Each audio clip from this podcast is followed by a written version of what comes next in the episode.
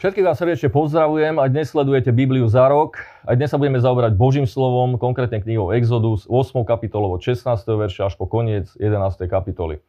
Takže nachádzame sa v Egypte, odkiaľ má byť zanedlho vyslobodený Izrael z otroctva, presne podľa tých zaslúbení, ktoré dal onoho času Boh ešte Abrahámovi. O týchto zaslúbeniach si vieš viac prečítať v knihe Genesis 15. kapitole.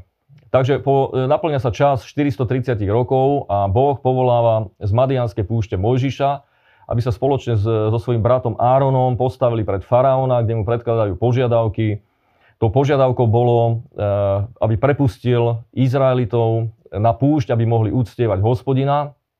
Samozrejme, na toto reaguje e, faraón rôznym vyjednávaním, zatvrdzuje svoje srdce, O tom zatvrdení e, treba povedať, že na jednej strane je písané, že faraón zatvrdzuje srdce a potom je písané, že Boh mu zatvrdil srdce. E, treba toto vnímať v tom kontexte, že faraón predstavuje toho najvyššieho boha Egypta. To znamená, že Boh, ak jedná s faraónom, tak nejedná priamo s človekom, ale jedná s tou padlou duchovnou silou, ktorá je v pozadí faraóna. Jedná sa konkrétne o boha slnka, to bol, to bol najvyšší boh Egypta boh slnka Rá a s týmto je vlastne faraón stotožnený a keď si spomenieš, tak v predchádzajúcich častiach bolo písané, keď Možiš prišiel a predložil prvú požiadavku, tak faraón sa pýta, a kto je hospodin, aby som ho počúval? On to povedal preto, pretože on sa považoval za, on sa v skutočnosti považoval za Boha, ktorého majú oni počúvať.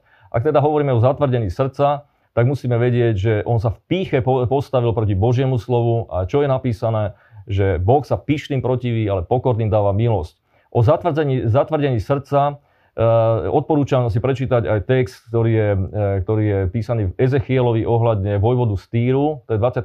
kapitola Ezechiel, respektíve 36. kapitola Ezechiela, kde je písané, že Boh vymení kamenné srdcia a dá mesité srdcia. To sa stalo každému z nás, keď sme sa obrátili.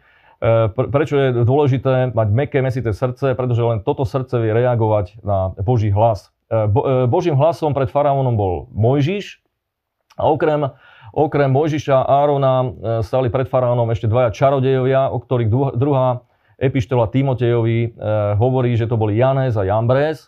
A títo podľa Talmudu, podľa židovskej tradície, boli práve títo dvaja, ktorí vyšli spoločne, napokon, čo je veľmi zaujímavé, spoločne s Izraelom z Egypta. A boli to práve údajne títo dvaja, ktorí zapričinili tie mnohé problémy, napríklad stavbu zlatého telaťa, respektíve rôzne vzbúry neskôr. Ale to je Talmud. Dobre, takže e, čo sa, týka, čo sa týka Egypta, ešte treba povedať, že to bola jedna modlárska, nefilimská e, kultúra. Náboženstvo Egypto, Egypta bolo veľmi ponuré. E, ľudia uctievali smrť, uctievali mnohých bohov, ktorí, ktorí stáli a v podstate taký bežný egyptian považoval smrť za najvyššie štádium existencie. Čiže tá atmosféra bola veľmi ponurá, e, bola namočená do okultizmu, ako som spomínal, e, veľký vplyv na krajinu mali čarodejovia a samotný, samozrejme, faraón, ktorý predstavoval tú naj, najpadlejšiu duchovnú silu, ktorá v Egypte bola. Tak poďme tým, teda ku konkrétnym ranám. Ako som minule spomínali, prvé dve rany boli premenenie vôd Nílu na krv. To bola jedna obrovská ekologická katastrofa. Druhou ranou bolo premnoženie žiab. A znova chcem pripomenúť jednu dôležitú vec, že každá rana znamenala odsúdenie konkrétnych božstiev, konkrétnych padlých duchovných síl a konkrétne vysporiadanie sa s tými kultami, ktoré ľudia uctievali. A zároveň treba dodať, že diabol je neuveriteľný klamár v tom, ako vie ľudí namočiť až do takých veľmi padlých, do takých veľmi prízemných uctievaní. E, na mnohých krajinách uctievajú ľudia potkanov, rôzne zvieratá a toto je vlastne totálna, totálna degradácia ľudskej osoby. E, poďme k ďalším ranám. Treťou ranou bolo premnoženie vší. Tuto treba uviesť, že pri tejto rane už ani čarodejovia nestíhali napodobňovať e, zázraky, ktoré činil e, Boh skrze Mojžiša. Upozornili samotného faraóna na to, že, sa, že, že je to prst Boží. Toto slovné spojenie sa vyskytuje aj v Novom zákone. Keď si spomenieš, tak Ježiš povedal farizejom, že ak ja prstom Božím vyháňam démonov, potom sa k vám nečakane priblížilo Božie kráľovstvo. Takže všade tam, kde sa objavuje prst Boží, musíš vedieť, že tam Boh jedná e, odsúdením voči týmto padlým rôznym duchovným silám, či už démonom alebo rôznym, rôznym e, e, padlým anielom.